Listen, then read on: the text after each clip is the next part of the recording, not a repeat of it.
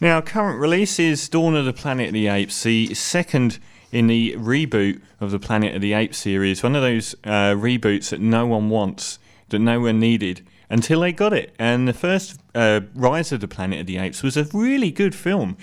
I was very impressed with it.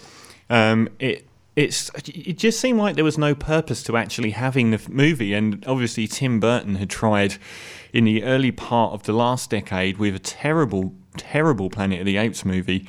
Uh, I think was it Wahlberg and Helena Bonham Carter, but it was a really bad film. But Rise of the Planet of the Apes was excellent. It it it, it set the scene where um, the whole notion of uh, the human race being subject to this virus, which is as a result of them trying to fiddle with nature and uh, the captivity of the apes, particularly Anthony Serkis, who Andy Serkis, sorry, whose performance as Caesar, the lead ape, the first ape to actually attain the ability to have this level of cognitive understanding, and how sad he was, and how hurt he was by the situation he was in, and the and the slavery where he ended up. He couldn't live in the family home anymore because of his extraordinary strength and um, obviously naturally prone to violent outbursts, which were very, very dangerous for much, much weaker humans to deal with. And he ended up at first being in this um, appalling uh, you know, lab facility where he was treated appallingly, but managed to get the other apes around him to formulate this uh, breakout plan, and they escaped off into the redwood trees outside of San Francisco Bridge uh, in a very memorable end to it. Um, and James Franco, who so I cannot remember if he died or not at the end of that film. I really cannot remember, but he's long gone. And this second film, which is directed by Matt Reeves, it focuses on a future where virtually all of humanity is gone. All of humanity has been wiped out by a virus. The remaining enclaves of people living in these uh, protected enclaves are basically immune to the virus, as uh, one in every so many thousand people is, is actually has a natural immunity to it. And the main group they focus on, uh, here's the stars of it. Well, Gary Oldman is probably the leader of this new band of uh, sort of like it's almost like a Mad Max scenario where they're living in an old industrial facility, um, and they're about to run out of power. And when they do, they're going to run out of an awful lot of things. So they try and go up to a dam to f- switch this dam on to get the water flowing through it and the electric electrical power running back to their to their homestead or this this uh, weird futuristic uh, industrial building they're living in. Um, and also uh, Jason Clarke, I think, is uh, he's uh, basically the action center of the movie. But in order to get to the dam, they then have to pass through the area of forest, which is for many years, this takes place quite a few years after the first one. The apes have actually built a society of their own and is sort of relevant to the way a human society would develop. They haven't got TVs yet, but all of the other facets of their shelters and everything out are highly relatable, and they show signs of actually evolving more and more as, as a species into a, a broadly human species and they're led still by Caesar, who is a, a wise, benevolent ruler, and uh, and uh, he's a part Andy Serkis has played. Now it's a film that has got absolutely spectacular reviews on the aggregate site Rotten Tomatoes. I think it's got like ninety four percent, which is like nine nine and a half out of ten. Is it that good? I actually don't think it is.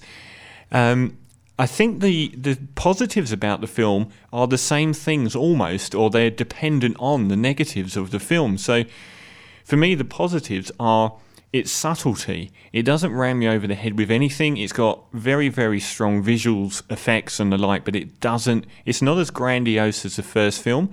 It happens over a much smaller scale, and the story itself is really quite limited.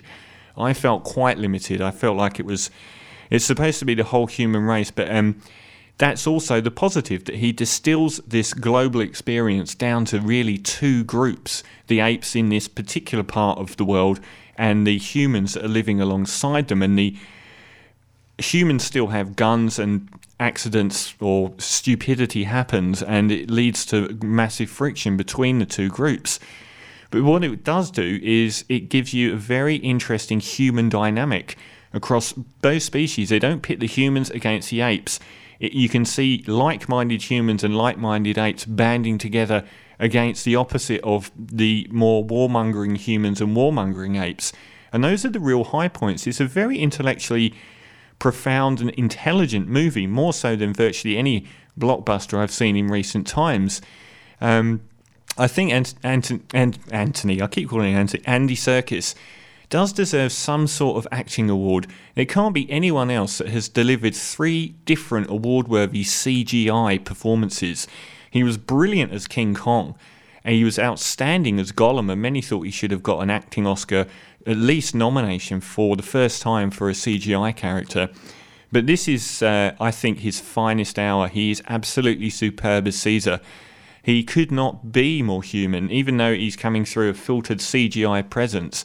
Every glance of his eyes, every look of pain, of conflict, his voice, everything is so brilliant. I think Andy Serkis is an actor that deserves a lot more recognition than he's been getting, and I would like to see him up for some awards for this film. Like I said, the scope is quite limited, um, and uh, and again that leads to the positives, which are that it, it exists on subtle human interaction, on motivations, on the way that people band together through like minded causes, even if they're supposedly enemies.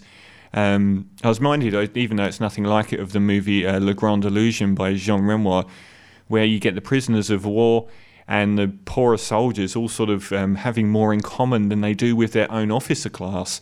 And the officer class are actually very easy to relate to the enemy officer class, but actually quite disdainful of the soldiers underneath them. And it kind of reminded me of that, the way that the uh, Serkis's ape, who is honourable and noble and wise, as joins up with humans that are of a like mind that don't want to see conflict and don't want to see war, but there are the negative niggling elements that do and try and manipulate the situation. Um, the effects are great. There's some great battle scenes. It's not an absolute spectacular film. I don't think. Some people are saying it is, but um, given the limited nature of the story, I was really found the, a lot of the other stuff quite profound, but not quite a, a nine out of ten for me. So I'm going to give. Dawn of Planet of the Apes, which is uh, really well directed by Matt Reeves and contains at least one very strong performance by Andy Serkis. I, the other thing I'd say is Gary Oldman aside, the humans didn't really do anything for me. I didn't think that any of the other human performances were that necessarily great. It's an interesting film in that it makes you side with the apes more than it does with the humans because they are actually more humanized in it. It's kind of like stock characters on the human side. So I'm going to give Dawn of Planet of the Apes 8 out of 10. And this is another one from the feature album Arab Music for Professional Use.